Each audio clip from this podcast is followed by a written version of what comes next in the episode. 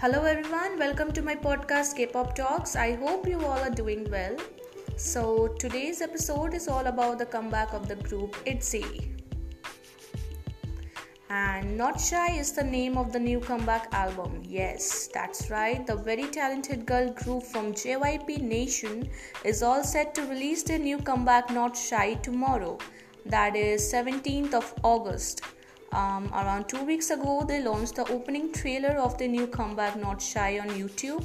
Then the teaser of their comeback was released four days ago, and just a couple of hours ago, JYP Entertainment released the Not Shy album spoiler on YouTube.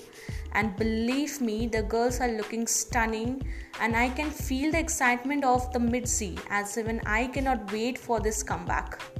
So I wish all the very best to ITZY for the new comeback with all my heart. That was it for today. Thanks for tuning into my podcast. I'll be back the next week to update you all with latest K-pop talks.